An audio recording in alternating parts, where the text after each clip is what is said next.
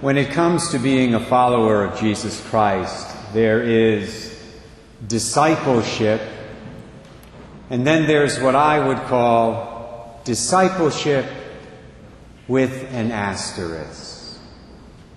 And that asterisk, as small as it might be, makes a really big difference. When you're reading a book or a magazine and you come across an asterisk, it usually means that the author wants to direct your attention to the bottom of the page because he either wants to clarify something or to explain it a little more completely. That having been said, the application to discipleship should be clear. As Catholic Christians, our discipleship, our loyalty and fidelity to Jesus Christ and His gospel is supposed to be absolute. It's supposed to be unconditional. In other words, it's not supposed to involve any exceptions whatsoever, any asterisks, so to speak, at all. But that can easily happen, can't it? That little pesky asterisk can very quickly and easily make an appearance in our heart. And when it does, it immediately changes everything. Case in point, today's gospel story. And the remainder of the sixth chapter of the Gospel of John, that's where this text is taken from. Here we see Jesus, out of mercy and compassion, miraculously feeding more than 5,000 very hungry people until they're stuffed. There's no room in them whatsoever. And they still ended up with 12 wicker baskets of food left over at the end of it all, which I'm sure made a very good midnight snack for each of the apostles. It was nice Jesus provided 12 baskets. And how did the people respond to this miracle? Well, as we heard a few moments ago, they responded by wanting to carry Jesus off and make him their king. They said, Wow, this is great. This is the best fish dinner I've ever had in my life. And I could have all that I wanted, with great bread too. Best of all, it cost me nothing. It was absolutely free. Jesus, you are the best. You should be our leader. We don't get meals like this from Pilate or Herod or Caesar or any of the others, so we want to follow you. We want you to rule over us. We want to live as your disciples. That was their attitude, and it was totally understandable. I probably would have had that attitude myself had I been present that day. The only problem was the discipleship of most of these people had an asterisk attached to it, a very big one, which becomes clear in the remaining verses of chapter 6 of John's Gospel, which we will hear in our Gospel readings for the next four Sundays. This is a preview of coming attractions. These people said, in effect, Yes, Jesus, we want you to rule over us. We want to live as your disciples asterisk, unless, of course, you ask us to put our faith in something extraordinary, something we do not, something we cannot possibly understand fully. That's where we're going to draw the line. That's when we'll have a really big problem. That's when our loyalty, our fidelity, our discipleship will come to an end. But other than that, we're great. We're cool.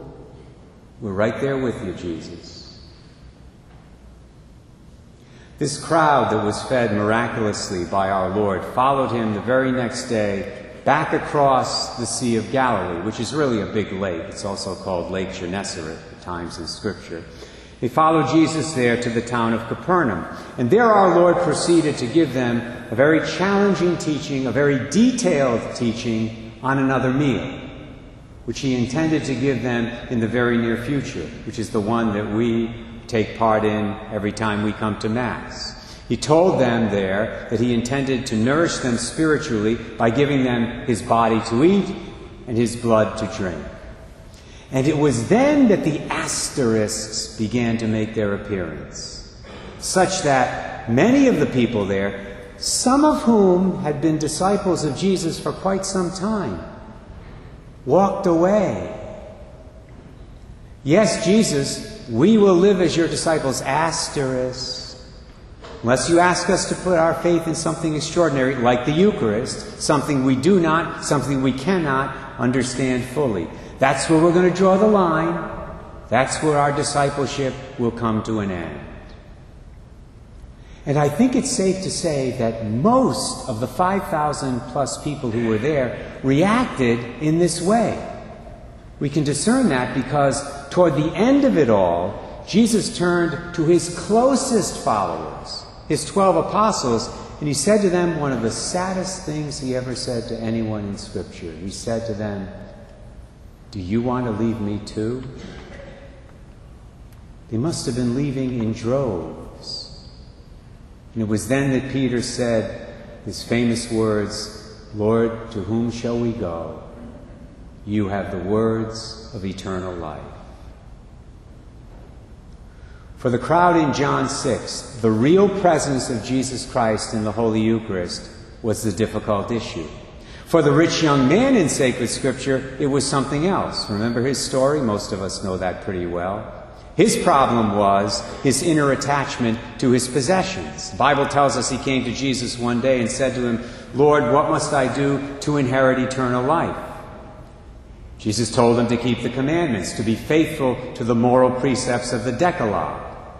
The young man said that he had been obedient to those commandments from the days of his youth, which incidentally was no small accomplishment. I don't know about you, but when I was a little guy, I had an awful lot of trouble with the fourth commandment honor your father and mother. My sister would vouch for that one, for sure. But this guy kept them all, so he said.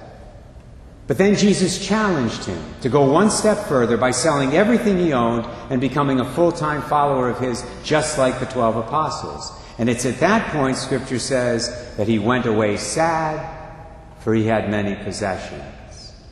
His attitude was Jesus, I will gladly follow you.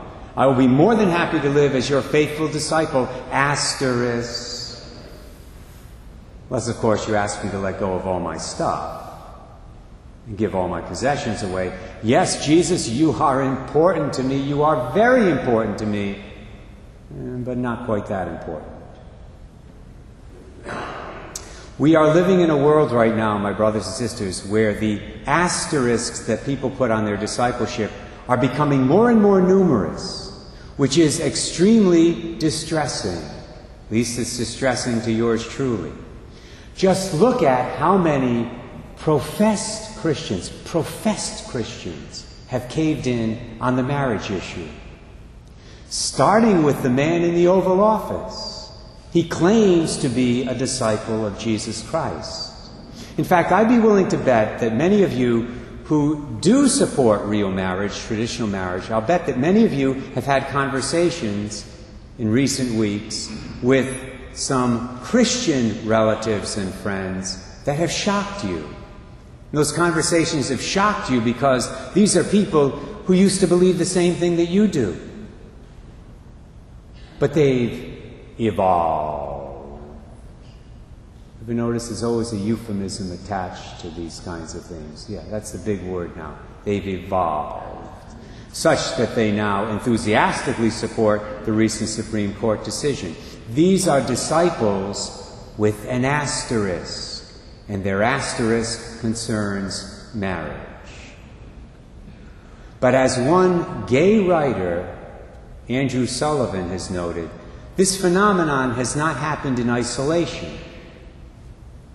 As he sees it, the embracing of gay marriage has come about because in the last 50 years, a lot of people have also embraced practices such as what he calls no strings heterosexual hookups. By the way, I almost never agree with Andrew Sullivan. The man is extremely anti Catholic, but I would say he's got a valid insight here. He's right on. Listen to what he wrote. He said, Surely the world of no strings heterosexual hookups and 50% divorce rates preceded gay marriage. It was heterosexuals in the 1970s who changed marriage into something more like a partnership between equals, with both partners often working and gender roles less rigid than in the past. All homosexuals are saying three decades later is that, under the current definition, there's no reason to exclude us. If you want to return straight marriage to the 1950s, go ahead. But until you do, the exclusion of gays is simply an anomaly and a denial of basic civil equality. Put in the terms I'm using in this homily, Andrew Sullivan is saying that because so many Christians have put asterisks on their discipleship in recent decades by rejecting the teaching of Jesus on sexual issues and by embracing sins like fornication, and I would add sins like contraception and abortion, because that's happened, they've already in effect changed the common understanding of marriage. And so putting another asterisk on their discipleship now by embracing same sex marriage is no big deal to these people. In fact, it's quite logical to them. Do I have an asterisk on my discipleship? Ask yourself that question today and try to answer it honestly. As I've hopefully made clear in this homily, people can put asterisks on their discipleship for all kinds of reasons. It might involve a doctrinal issue, like the real presence of Jesus in the Eucharist. That was the case for the people in John 6. It might involve a moral issue. It might even involve something like forgiveness. Do you realize that every time we refuse to forgive another human being, we're really putting an asterisk, a big one, on our Christian discipleship? Yes, I'll follow you, Jesus. I will. I promise. Just don't ask me to forgive that guy. No way, not after what he did to me.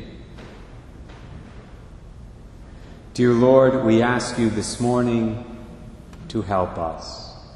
Help us to see, first of all, if we have any asterisks, any asterisks at all, written on our hearts at the present time. And then, Lord, please grant us the strength and the desire and the determination that we need to erase them.